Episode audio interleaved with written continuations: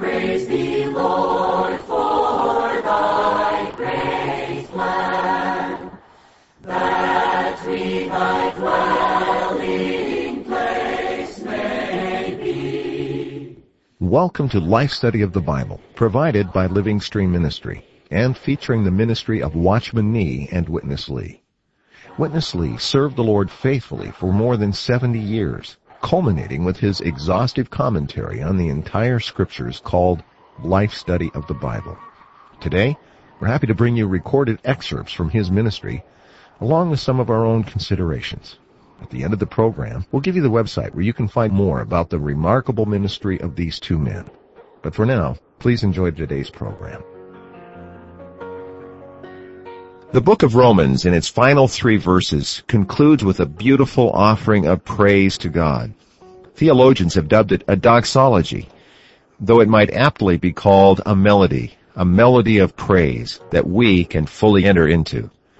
It's the peak of the gospel of God as presented in Romans, and this is our focus today on the life study of the Bible with Witness Lee. Thank you for joining us. We're going to depart today from our usual custom of presenting brief portions of the original spoken life study message by Witness Lee. As it turns out, this message was given somewhat impromptu, and had it not been for one of the listeners in the audience having a recorder on the chair next to them, we would have had no way to even get it into print. And regrettably, the tape that is from that recording is certainly not acceptable for broadcast regardless of our efforts to improve it. But we do have Ron Kangas with us again, who happened to be there for that message and who also has been involved in the editing of the entire life study as it has been published by Living Stream. And Ron, I'm very happy that you're able to be with us today to help us get through this one. As always, I'm glad to be with you and welcome the opportunity to try to engage in a little, little fuller fellowship for this program. We will look to the Lord to cover uh, anything that we might lack and hope that He would bless and magnify all of what we have to offer. This message given in 1974 was somewhat of a concluding word to the first travel through Romans that took place in this life study. And that was consecutive from chapters 1 through 16. Uh, and today, this message begins with a concise overview of the entire book. I wonder if you would start today by giving us the major points of this overview, the major stations we could say in Romans. I feel to do this from uh, a certain perspective with a certain feeling, which I'd like to share right at the outset. Uh, the perspective is that of the revelation of God's entire economy revealed in the New Testament. And the feeling is that in our experience and practice, we should have a book of Romans with 16 chapters. That is, with all the stations or all of the sections, and not just part. We appreciate the fact that when the Reformation began, God used a segment of the book of Romans to recover a tremendous truth, that of justification by grace through faith. This is the first major station in the book of Romans, the station or section of justification. The importance of this can hardly be overemphasized. Our experience of Christ as life for the body of Christ must rest upon the solid foundation of justification by faith. Regrettably, many expositors of Romans and many theologians, practically speaking, stop here and regard Romans as a book of justification. Some, however, have gone on to the next station, which is sanctification in life.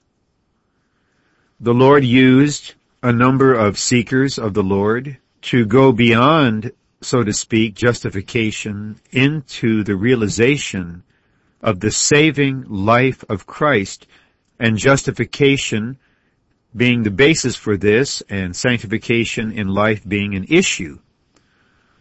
So now we have two sections or stations, justification and sanctification. But if we follow the book of Romans, we see that it does not end at chapter 8. When we come to chapter 12, we are in another station altogether, built upon the rest, and that's the body of Christ. We have a marvelous revelation here of the organic body of Christ. We who are many members are one body in Christ. In this section or station, we have the revelation of the body. Some Bible expositors have stopped here and they give messages about the body and they give teachings on the body and they talk about the body. But if we stop at the third station, we have no practicality. So we need to follow Romans through to the end, through chapters 14, 15, and 16, where you have actual, practical, local churches that are the actual and practical expressions of the one body of Christ revealed in chapter 12. So here is a book now that's complete. Every section necessary, every section precious. What are the four sections or stations? Justification, sanctification, the body, and the churches. Justification lays the foundation for sanctification in life. Through the experience of sanctification, we become mature sons who are the members of the body of Christ. The body of Christ is then expressed in this age in local churches. This is an overview of the book of Romans from the perspective of God's New Testament economy. Ron, as you alluded to, there in chapter 8, we have our being conformed to the image of God's firstborn son. Certainly, we would have to consider this a high point of our personal experience of God's salvation. And in the message that we're covering today, Witness Lee pointed out that over the centuries, a vast number of believers, and you alluded to this in the introduction, have been satisfied to stop at this station or this point. But there's a second high point that's reached a little later in chapter 12. And that has become the stopping point or the favorite point of rest for still many other believers. Are these points the ultimate message of Romans? And if so, why then do we even have the final four chapters? We have the, the final four chapters as a way of illustrating and testifying that what is revealed in the book of Romans through chapters 12 and 13 needs to be lived out. It needs to be practiced here and now on the earth. We simply can't resign ourselves to the present pitiful situation and, and hope for eternity. Uh, Paul and his co-workers and the early saints lived in an actual and practical church life. And that church life was designed by God to carry out the vision in the scriptures. Uh, I want to comment on why I feel many readers stop at either chapter 12 or chapter 8. Many stop at chapter 8 because they simply do not see beyond their personal, individual, spiritual experience. They love the Lord, they pursue the Lord, but basically their pursuit is limited by their concern with their personal spirituality. So they reach a peak of personal spirituality, they think, and stop. Uh, others either because they're deeply longing for something more, or they confront the fact that Romans, plain and simply, goes on, proceed to chapter 12. And there's a marvelous revelation here. But many stop at chapter 12. And I would like to suggest three reasons why. Some who discourse on chapter 12, speaking very frankly, are the professional Bible teachers that actually may not have the intention of, of practicing what's there, but delight in expounding the scriptures and teaching the truths of the scriptures, and therefore do not proceed beyond the teaching. Others don't go beyond chapter 12, although they would like to, simply because they don't know how. They have no way. They seem to have no opportunity. That how do we apply the vision of chapter 12 to today's situation of division? So these dear ones uh, are just stuck. Uh, they would go on if they could go on. Others, however, and here I need to speak with candor, even though I'm speaking only in principle. Others don't go on because they are not willing to pay the price to go on. It's one thing to have a dream about an ideal married life and to draw up your list of qualifications of a mate. One could live in that dream or that fantasy for the remainder of one's life. It's another thing to meet someone provided by the Lord, to love that person, to honor and respect that person, and to make a lifelong commitment to establishing a married life and a family life with that person, and to carry on that faithfully, knowing that there are many human imperfections. Well, it's one thing to talk about the body. It's another thing to get, quote, married to a practical expression of the body life in genuine local churches on the earth today. And to be there as a brother or sister in the Lord, to be there as a member, part of the corporate expression of Christ. This requires sacrifice. This is where the truths of all the other stations have their practical outworking. So Paul, however, was not a theoretician. He was not discoursing on theological subjects simply because he liked to do so. His burden was the actual and practical church life in Rome and elsewhere. His burden was to facilitate the building up of the church according to the divine revelation. He himself was in the church life and he himself ministered for this practical church life.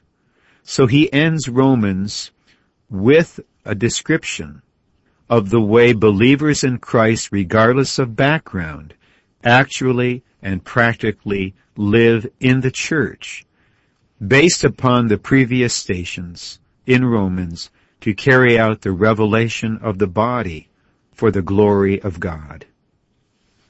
The church life, as is unveiled in these final passages in Romans, and now we're talking about the final four chapters, was appropriately termed God's masterpiece by Witness Lee in the actual life study message.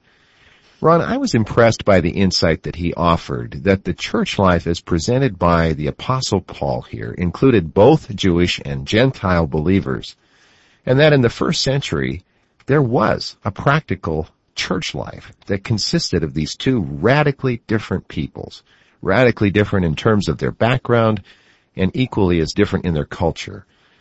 And to me, this seems in large part to dispel the notion that such a practice of the oneness of the believers in a locality, inclusive of all whom God receives, could just not be possible. To say it's not possible is to speak in unbelief and in disobedience to the Word of God. The New Testament reveals not only that it's possible, but that it's necessary. This is the will of God. This is the way of God. God does not agree with believers being divided. God does not agree with churches based upon age, or race or social class or economical level or nationality or language or culture. God does not agree with this. The Bible reveals in Colossians there is one new man. The New Testament emphatically unveils there is one body. Historically, the human race, according to scripture, was distinguished by these two big categories, the Gentiles and then God's chosen people, Israel. But in the New Testament, the Jews and the Gentiles as fellow partakers of Christ are joined to be one body. And this one body is to have its practical expression in the cities where these believers are. So if in a particular city you have Jewish believers and Gentile believers, you do not have in the New Testament Messianic churches and Gentile churches. You have one church in that city consisting of all the believers. And the book of Romans in the latter chapter shows us that these believers need to learn how to live together in love and peace and harmony in the actual locality where they are to be a testimony of the body. Allow me to say also that this fellowship I'm presenting, which is based on the revelation in Romans and elsewhere, is attested to, in my own case, by more than 31 years of practice in the church life. I would like to bear witness to the fact that by the grace of God and in obedience to the heavenly vision of God, we can, in the cities where we are, be actually and practically one. All races, all cultures, all classes, all social groups, all economical levels, if we're faithful to the Lord, can live a life of oneness in the local churches to testify to the whole universe. There truly is one body and one new man in Christ Jesus. Right, I surely appreciate your testimony. I'd like to ask you a question.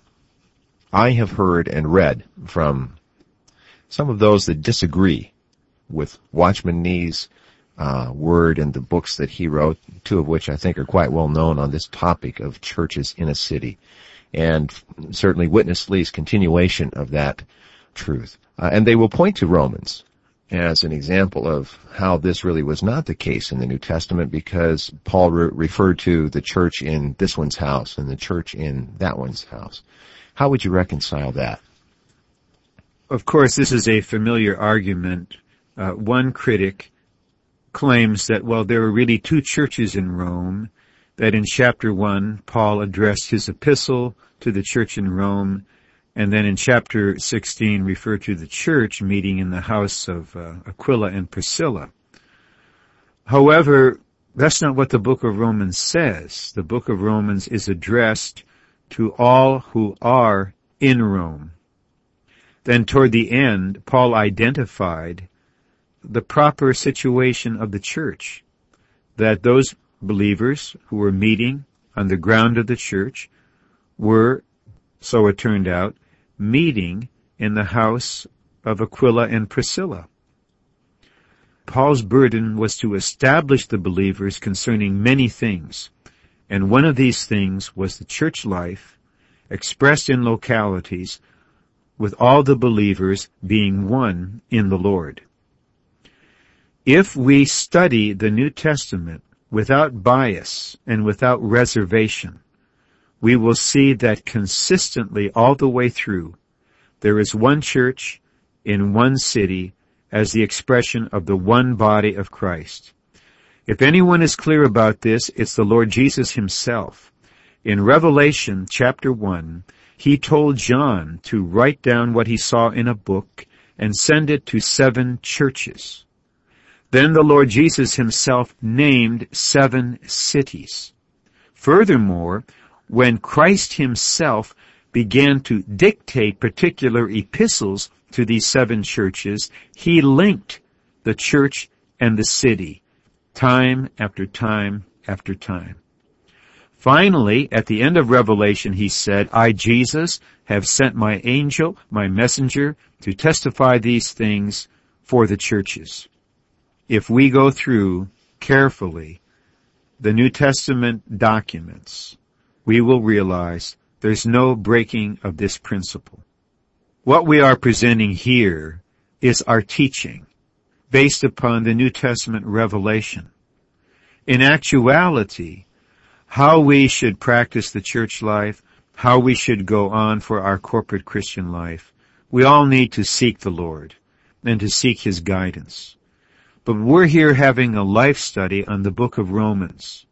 We have no right in the sight of God to perform a kind of appendectomy on this book and back away from how it ends with churches, with an actual practical church life. Is this not part of the Word of God? Is this not a teaching by example? Is chapter 16 not equal in merit to chapter 14 or chapter 12? We believe it is. So in presenting this life study, especially this overview, we have to faithfully testify we're justified by grace. We're sanctified in life.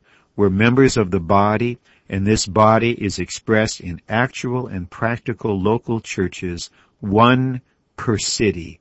This is the teaching and practice of the apostles in the New Testament. Ron Witness Lee pointed out that any critical look at chapter 16 cannot help but take note of the warning that's issued right in the midst of the very lovely and tender discourse by Paul regarding the saints that he loves so much. What is this warning all about? The warning is essentially about division. Paul says explicitly, mark those who cause divisions.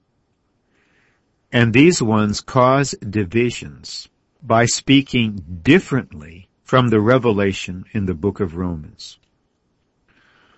Paul realized that in the church life, we receive all manner of believers, regardless of their opinions on secondary doctrinal matters, and regardless of their practices.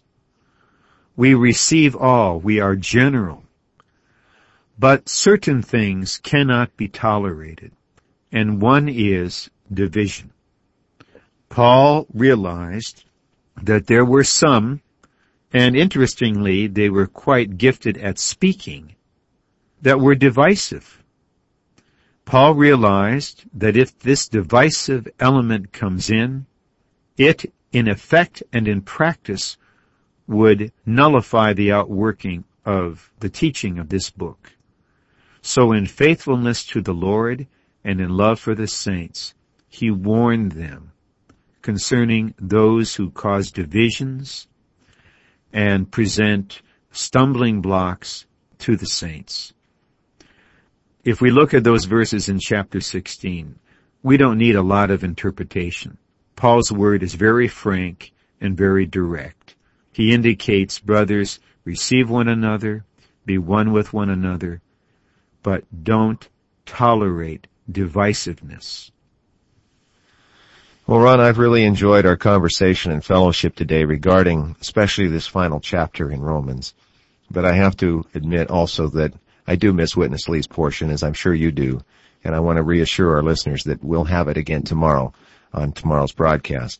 But before we leave Romans 16 and conclude our broadcast, I'd like to ask you one other very small question about a small phrase. And this phrase may seem insignificant, but I think it probably bears another glance.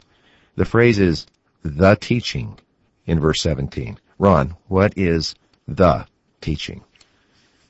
This phrase, the teaching, has a specific application in Romans and a broader application in the New Testament. In Romans, the teaching refers to the teaching in the previous chapters. Paul's teaching in this epistle concerning God, Christ, the Spirit, salvation, which involves justification and being saved in life, Paul's teaching concerning the body, the receiving of the believers, and the church life. Paul was not presenting merely an opinion or a teaching. He is speaking with apostolic authority and calls it the teaching. And because it is the teaching, it was to be the norm by which the Christian life and the church life was to be governed. I would now, broadening our understanding, connect the phrase the teaching in Romans 16:17 to Acts 2:42 where we are told that the new believers continued steadfastly in the teaching and fellowship of the apostles. Paul was an apostle. The teaching in Romans is an instance and a part of the teaching of the apostles in the New Testament. Once again, we see that strictly speaking, in the Bible, there is just one teaching. That is not your teaching, and it's not my teaching, and it's not anyone's personal teaching. It is the teaching of the apostles, which is the divine revelation in the entire New Testament.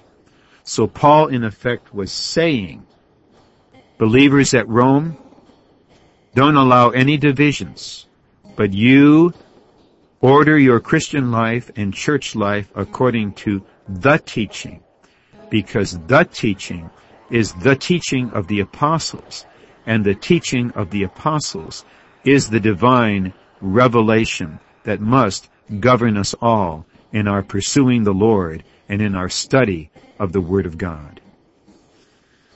Ron, thank you very much for your fellowship today and for the extended time that you've spent with us. Uh, thank you for having me. We, we thank the listeners for their forbearance. And let me say I take the lead to anticipate the return to Witness Lee speaking in the next broadcast. We will be back tomorrow and joining us then will be the recorded portion of Witness Lee as well as our usual fellowship. Thank you for being with us today and we look forward to having you back tomorrow.